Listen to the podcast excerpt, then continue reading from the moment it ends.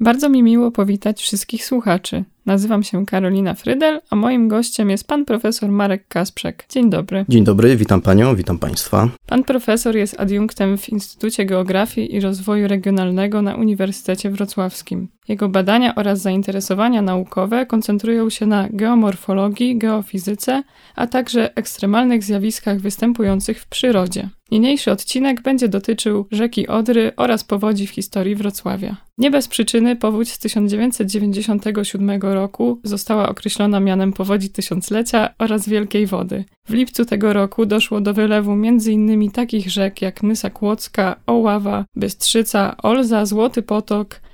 We Wrocławiu główną bohaterką, w cudzysłowie, rzecz jasna, tej powodzi była oczywiście Odra. Panie profesorze, chciałabym zacząć naszą rozmowę od pytania o Odrę. Jak można scharakteryzować tę rzekę i czy ma skłonności do wylewania? Dziękuję. To jest y, bardzo ciekawe pytanie, ale zanim udzielę odpowiedzi dotyczącej samej Odry, chciałbym nadmienić, abyśmy wystrzegali się tego określenia powódź tysiąclecia. Bez wątpienia to, co działo się w 1997 roku wzdłuż Odry i większości jej dopływów, było ogromną tragedią, a z punktu widzenia hydrologicznego zjawiskiem ekstremalnym. Jednak trudno nam porównywać zdarzenia bliskie współczesności do zdarzeń, które mogły się zdarzyć tysiąc lat temu, z wielu powodów. Po pierwsze, nie mamy tak długich serii pomiarowych, na których oparte są obliczenia, a dzięki tym seriom pomiarowym wyznaczamy prawdopodobieństwo przewyższenia stanu wody czy prawdopodobieństwo określonych przepływów. Stąd powiedzenie powódź tysiąclecia może być nadużyciem. Druga rzecz, bardzo zmienił się obraz zlewni Odry. Mam tu na myśli przekształcenia, której geneza tkwi w działalności człowieka. Zlewnie przekształciliśmy, przyspieszyliśmy odpływ powierzchniowy. Zmieniły się drastycznie stosunki wodne i sam reżim odpływu. Tak samo fale powodziowe, te współczesne, są znacznie wyższe i jednocześnie znacznie krótsze niż fale powodziowe z zamieszłej przeszłości. Tak więc po prostu uważajmy na to określenie. Pani pytanie dotyczyło rzeki Odry. To jest rzeka bardzo bliska nam wrocławianom. Możemy ją plasować w kategorii europejskich średniaków. Odra ma długość całkowitą 854 km, przy czym pierwsze 112 km przypada na odcinek znajdujący się w Republice Czeskiej. A dla porównania mogę podać, że Wołga ma ponad 3600 km, Dunaj 2800 ponad, Ural y, ponad 2,5 tysiąca, czy Dniepr ponad 2200 y, km.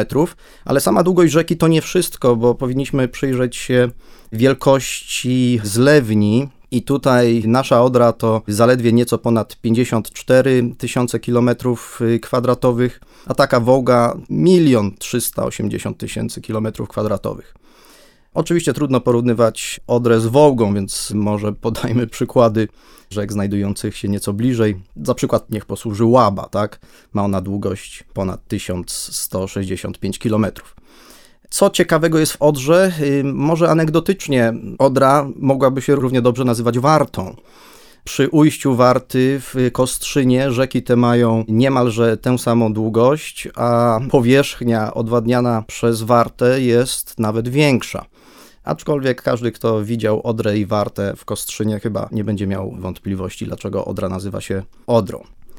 Myślę, że tyle tytułem wstępu o, o naszej rzece. Przejdźmy teraz do zagadnienia powodzi w historii. Bez wątpienia powódź z 1997 roku była największą i jest obecnie najżywiej wspominaną klęską żywiołową tego typu, która nawiedziła Wrocław w ostatnim stuleciu. Niemniej jednak z pewnością nie była ona jedyna. Oczywiście i historia odrzańskich powodzi, czy też może wrocławskich powodzi jest przedmiotem wielu studiów i e, wielu publikacji naukowych. Przegląd powodzi dokonali m.in. Inglot czy profesor Szczegielniak. Ich częstotliwość, czy zmiana częstotliwości wynika ze zmian klimatycznych, wiąże się ze zmianami klimatycznymi. W okresach zwilgotnienia klimatu powodzie występowały częściej i były to powodzie duże. Takim okresem w historii nie tak odległej przecież, jeżeli myślimy o czasie geologicznym, była mała epoka lodowa. Wtedy też notowano najwięcej powodzi. Takimi stuleciami, w których powodzie zapisały się szczególnie na kartach historii, były wieki XVI, XVIII i wiek XIX. Ten ostatni zresztą nazwany został w Europie wiekiem wielkich powodzi. Oczywiście nie wszystkie z tych powodzi zostały dobrze opisane. Śladem ówczesnych zdarzeń z reguły są dość skąpe zapiski kronikarskie, ale te też podlegają dość wnikliwym studiom, również historyków. Często bywa tak, że opisy tych powodzi są tylko dodatkiem do innych zdarzeń natury militarnej czy społecznej, jakie miały miejsce głównie w dużych miastach, bo to dla tych miast tworzono niegdyś kroniki i zapisy ówczesnych zdarzeń. Największą wiedzę mamy o powodziach, które wydarzyły się stosunkowo niedawno. Dość dobrze wiemy, co wydarzyło się w roku 1854, 1903 i oczywiście 1997. To są takie trzy największe zdarzenia powodziowe na Odrze, na temat których możemy powiedzieć więcej. Chciałabym, abyśmy porozmawiali teraz szerzej na temat samej powodzi z 1997 roku. Co takiego wydarzyło się w lipcu tego roku, że przybrała ona tak wielkie rozmiary? A zatem, jakie były przyczyny wielkiej wody? Bezpośrednią przyczyną powodzi w 1997 roku były opady deszczu. Wystąpiły one w dniach od 5 do 9 lipca w trakcie ogólnie wilgotnego lata. To były potężne ulewy poprzedzone całym miesiącem wydajnych, intensywnych opadów. Największe opady, czy też największa intensywność tych opadów przypadła na dni 6, 7 i 8 lipca. Największa wydajność opadów ulokowana była w Sudetach Wschodnich. Mam tu na myśli czeskie jesioniki, złote chory, ale też masyw śnieżnika, masyw krowiarek, również po stronie polskiej Sudetów. Notowano wtedy ogromne sumy opadów. Lokalnie w ciągu tych trzech dni, o których wspomniałem, na powierzchnię terenu spadło nawet 500 mm deszczu. To są ogromne ilości. Jeżeli przypomną sobie Państwo, że średnia suma opadów w Polsce wynosi, w zależności od regionu, 500, 600, 650 mm. Gdybyśmy popatrzyli na wydajność deszczu w ciągu doby, to ona też lokalnie przekraczała 200 mm. Tak było chociażby w Głuchołazach, gdzie wydajność deszczu wynosiła 214 mm. I oczywiście skutkiem opadów niemalże natychmiast na obszarach górskich było podwyższenie stanu rzek, te rzeki transportowały oczywiście również duże ilości rumowiska i to jest też charakterystyka powodzi górskich, tak, że oprócz fali powodziowej zniszczenie sieje siła erozyjna wody i transportowane rumowisko, które gdzieś zostaje zrzucone, najczęściej akumuluje się w dnach kotlin czy u podstawy stoków. Gdyby spojrzeć na Sudety jako całość, to okaże się jednak, że wezbrania górskich cieków nie w całych Sudetach miały taką samą skalę. My kojarzymy przede wszystkim zniszczenia w Kotlinie Kłodzkiej i słusznie, bo to Nysa Kłodzka miała swoje 5 minut. Zniszczenia były ogromne i skala ludzkich tragedii również. Chciałbym jednak w tym miejscu nadmienić, że gdybyśmy poszukiwali największych zniszczeń powodziowych w Sudetach, to raczej trzeba by się było cofnąć do roku 1897 i zmienić zlewnię z Nysy Kłodzkiej na zlewnię Bobru. Wtedy w ciągu doby mogło spaść nawet ponad 300 mm opadu, przy czym rekordem jest tu liczba zanotowana na posterunku opadowym w górach izerskich, ale już nie w zlewni Bobru, tylko w zlewni Izery, a więc dopływie Łaby, gdzie w ciągu jednego dnia, może dokładniej w ciągu jednej doby spadło 345 mm deszczu. To są naprawdę porażające wielkości. Ogólnie Sudety słyną z takich opadów o niezwykłej wydajności. Dla porównania podam przykład Komarna. To jest wieś leżąca nieopodal Jeleniej Góry, gdzie w 1968 roku zanotowano opad o wysokości 190 mm i należy tutaj dodać jeszcze jeden niuans. Większa część tego opadu, mianowicie 180 mm, spadła w ciągu półtorej godziny. Z relacji mieszkańców wynika, że przed ich oczami stała po prostu ściana deszczu. Dolina zamieniła się w rwący potok. Tyle o możliwościach opadowych w Sudetach.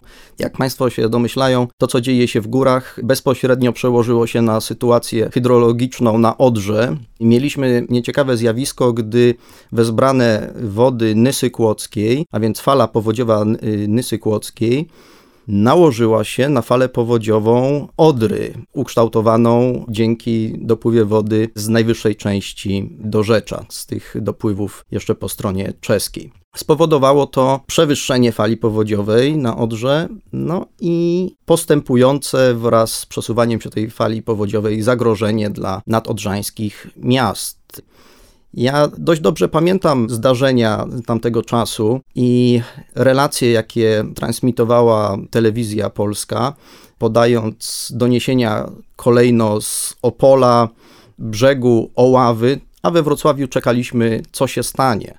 Mieszkańcy Wrocławia czuli się stosunkowo bezpieczni, przekonani, że wrocławski węzeł wodny, a więc układ kanałów i budowli hydrotechnicznych obroni miasto przed powodzią, przyjmie na siebie tę falę powodziową i ją przez miasto przeprowadzi. Tak się jednak do końca nie stało. Czy mógłby Pan powiedzieć, dlaczego wrocławski węzeł wodny temu nie podołał? Tak, tutaj należy powiedzieć o dwóch czynnikach. Po pierwsze, objętość tej fali powodziowej, ilość wody była większa niż zakładano dla prawidłowego funkcjonowania wrocławskiego węzła wodnego w warunkach powodziowych.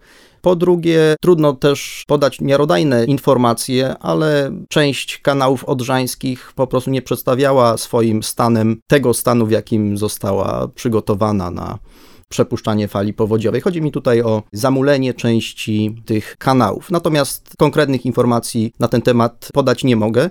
Przy czym proszę mieć na uwadze, że duża część wrocławskich osiedli zbudowana jest w dnie Doliny Odry. Nie na wysoczyźnie morenowej, nie na zboczach doliny, tylko w dnie doliny, a więc formie terenu, która w warunkach naturalnych jest zalewana, czy powinna być zalewana wodą, a to, że tak się nie dzieje, zawdzięczamy sprawnemu systemowi ochrony osłony przeciwpowodziowej, w tym wybudowanym wałom przeciwpowodziowym.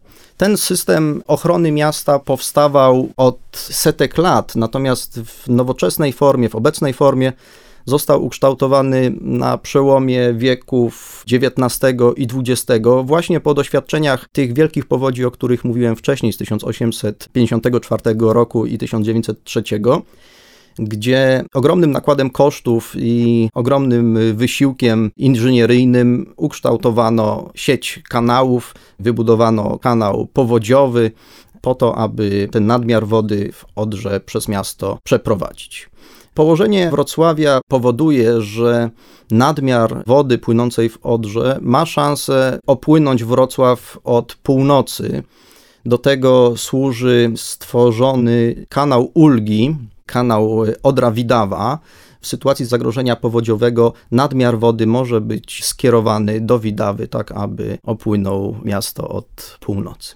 Powiedział Pan o przyczynach powodzi, dlatego teraz naturalną koleją rzeczy będzie zapytanie o jej konsekwencje i jakie z punktu widzenia pańskiej dziedziny, ale i nie tylko, były skutki tej wielkiej powodzi z 1997 roku dla Wrocławia oraz tych innych terenów, które zostały nią dotknięte i czy owa klęska żywiołowa miała jakieś przełomowe znaczenie dla samej Odry i czy wszystkie następstwa powodzi były negatywne, czy może też paradoksalnie można wskazać jakieś korzystne? Pojawiło się tutaj ciekawe określenie w Pani pytaniu, klęska żywiołowa. Tego typu zdarzenia możemy nazwać też zjawiskami ekstremalnymi.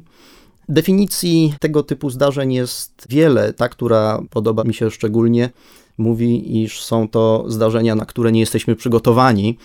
W jakimś takim wydaniu przewrotnym można też stwierdzić, że nie ma klęsk żywiołowych, są tylko klęski inżynieryjne. Bo to, co dzieje się w dolinach rzecznych, wynika z naturalnych konsekwencji opadów czy sytuacji hydrologicznej. I patrząc na rozkład przepływów w ciągu roku, a idąc dalej w ciągu dekady czy stulecia, tego typu zdarzenia mają miejsce i taka jest naturalna kolej rzeczy. Co innego, jak my jesteśmy do tego przygotowani. Trudno powiedzieć, żeby powódź w 1997 roku była zdarzeniem przyjemnym. Ja tutaj chciałbym wypowiadać się bardzo ostrożnie z tego względu, że pamiętam doskonale katastrofę dla mieszkańców części wrocławskich i podwrocławskich osiedli, zwłaszcza gdy tracili majątek swojego życia i byli po prostu zrozpaczeni. Tym niemniej powódź w 1997 roku była ogromnym impulsem do rozwoju miasta. Myślę, że wszyscy słuchacze, którzy pamiętają, jak wyglądał Wrocław przed 1997 rokiem, nie mają złudzeń, że to od tamtego czasu Wrocław zaczął się intensywnie rozwijać. To był po prostu moment, którym należało uporządkować przestrzeń jednocześnie Wrocław mógł skorzystać z funduszy zewnętrznych i prowadzić liczne inwestycje oblicze miasta zaczęło się zmieniać. Natomiast jeszcze o jednej rzeczy chciałbym powiedzieć i ją podkreślić. Powódź w 1997 roku pokazała charakter miasta, ale nie miasta jako przestrzeni, jako placów, ulic i budynków, tylko miasta jako ludzi. Mieszkańcy Wrocławia obronili Wrocław przed powodzią, nie dopuścili do wtargnięcia wody chociażby na Wielką Wyspę, co skończyłoby się dużą tragedią. Bronili przyczółków, mostów, bronili wrocławskich wysp i wielu punktów na mapie Wrocławia, ofiarnie układając worki z piaskiem, czy działając w inny sposób. Pomagali powodzianom, którzy byli zwożeni do wrocławskich szkół i tam przez długie dni, a nawet tygodnie mieszkali, szukając schronienia. Wrocław pokazał swój charakter. Ucichły wtedy wszystkie spory. Przykładem świecił prezydent miasta, pan Bogdan Zdrojewski, choć oczywiście dzisiaj można by się delikatnie uśmiechnąć, na ile było to zagranie typu PR, ale faktycznie jego postawa dodawała mieszkańcom miasta otuchy. Powódź obnażyła niedoskonałość systemu przeciwpowodziowego, nie tylko jego strony technicznej, ale strony organizacyjnej. Mieszkańcom miasta doskwierał brak informacji. Przeciętny wrocławianin nie wiedział, którędy popłynie woda, i część aktywności ludzi była skierowana nie tam, gdzie trzeba. Powstawały barykady w zupełnie absurdalnych, niepotrzebnych miejscach ale to też był moment, kiedy rozpoczęto modernizację systemu przeciwpowodziowego i to zarówno jego elementów technicznych, bo przecież remontowano wały przeciwpowodziowe, wybudowano zbiornik retencyjny Racibórz i tak dalej, ale zreformowano również służby odpowiedzialne za osłonę przeciwpowodziową. Na pewno powódź 1997 roku była tu takim punktem zwrotnym. Bardzo dziękuję panu za tę ciekawą rozmowę. I oczywiście polecam inne odcinki z serii naszego podcastu Historia do usłyszenia Odra 1997. Dziękuję. Dziękuję bardzo, do usłyszenia.